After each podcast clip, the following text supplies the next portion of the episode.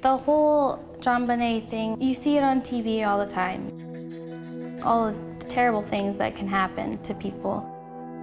I was her age. She would be my age now. She would be pursuing her own career. Once you realize like she never got to grow up.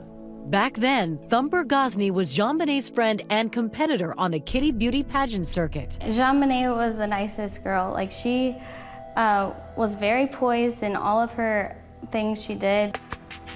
Here in the foothills of the Rockies is the town where JonBenét Ramsey grew up. Boulder, Colorado, a quirky college town described by locals as 25 square miles of fantasy surrounded by reality. We assumed we were living in a little town and that evil existed elsewhere. The year was 1996. The Macarena at the top of the charts. I love books. Oprah started a book club. The country had just re-elected President Bill Clinton. As for the Ramseys, John and Patsy, six-year-old JonBenét, and big brother Burke, age nine, they were the very picture of the good life. Wealthy, thanks to John's thriving computer business. Patsy was a high society woman from Atlanta who knew how to decorate her house. John was a smart guy who had just been nominated or voted as Entrepreneur of the Year. So really the two of them were high society for Boulder. Patsy had just beaten ovarian cancer and was celebrating her 40th birthday. This was a Christmas that promised to be as merry and bright as the Ramseys video greeting card. We'd like to welcome you to our home and wish you a very Merry Christmas. She decorated that place with Christmas trees in every room. Family friend Pam Barday. She was a Southern belle.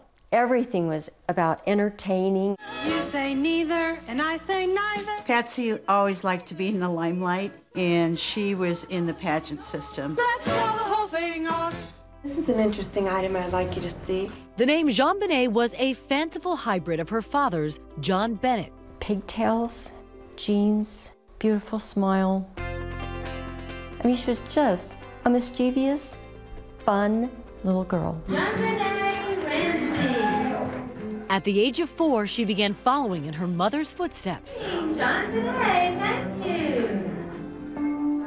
That Christmas night of 1996, the Ramsey family had been out at a party at a friend's house. As they would tell Barbara Walters in an interview several years later, they got home well after dark. JonBenét was asleep when we arrived home. We took her to bed, got Burke to bed, set the alarm, and went to, uh, went to sleep. Before dawn the next morning, Patsy was the first one up. As she headed down this spiral staircase, something catches her eye several pieces of paper. There were three pages neatly laid across one of the runs of the stairway. Pages scrawled with a handwritten, heart stopping message. It was a ransom note. Of all of the evidence left behind, that ransom note is the most baffling. Reporter Diane Dimond has covered the story from the beginning. She says the author of the ransom note seemed to know a lot about the family. The demand for $118,000 was close to the exact amount of John Ramsey's bonus that year. A ransom note is not that long. A ransom note says, I have your child, I want a million dollars, I'll call you later. This is two and a half pages long. Whoever does that? I just remember when I read, We have your daughter, it just, that's overwhelming fear. And I just dashed back up those stairs as fast as I could and pushed her door open. And then? And then I just screamed for John. JonBenét had vanished. We were kidnapping. Hurry, please. Explain to me what's going on. Are you Patsy Ramsey? I'm the mother. Oh my God! Please. I'm okay. I'm sending an officer over. Okay. Please. Do you know how long she's been gone? No, I don't. Please, we just got out and she's right here. Oh my God, please. The call was made to 911, and within two or three minutes, Patsy Ramsey's on the phone to her friends and neighbors. Come on over. John was also making calls. He said, They've got her. What do you mean they've got her? They've kidnapped JonBenét. She's gone. And people were streaming through that house. They were in the kitchen, they were in the living room. They're all talking. They're passing the ransom note around. The police should have secured that scene by telling everybody, get out. I'm sorry this is a crime scene. It was just one of many mistakes police made that day. The first detective on the scene also did something that would radically compromise the case. Linda Arndt tells the restless John, why don't you look around the house, see if anything is missing or uh, looks strange. Start at the top and go to the bottom.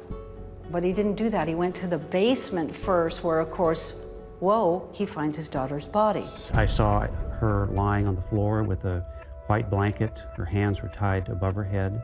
She had tape over her mouth. Her eyes were closed. And lo and behold, when John Ramsey finds the body, you now have John Ramsey at the crime scene. John Ramsey picked that little girl up, took the tape off of her mouth, and dragged her upstairs in his arms. And then the coup de grace. He grabs a blanket, which is full of who knows what kind of contaminants, and throws it over the body. Right then and there, the police investigation was tainted. JonBenét had been strangled with a length of cord, a vicious homemade weapon known as a garrote. She was hit on the head with enormous force, and there was evidence of sexual abuse. I knelt next to her and I leaned down to her face. And John leaned down opposite me. In her 1999 interview, Detective Arndt seemed to suggest to Elizabeth Vargas that in that moment, she was afraid of John Ramsey. And we had a nonverbal exchange that I will never forget. And he asked if she was dead. And I said, yes, she's dead. And as we looked at each other, I remember, and I wore a shoulder holster, tucking my gun right next to me and consciously counting, I've got 18 bullets. Why did you do that? Because I didn't know if we'd all be alive when people showed up. When Patsy Ramsey saw her daughter's body, she collapsed. I knelt down over her and just laid my body on her body and my cheek against her cheek, and it was cold. And I just kept saying, No, no, you know, ask God. Ask God to raise her. The kidnapping had just turned into a murder. Speculation about possible suspects begins immediately, and no one can be ruled out. I know who killed JonBenét. There's no doubt in my mind who killed JonBenét. And the grand juror, who thinks he knows too.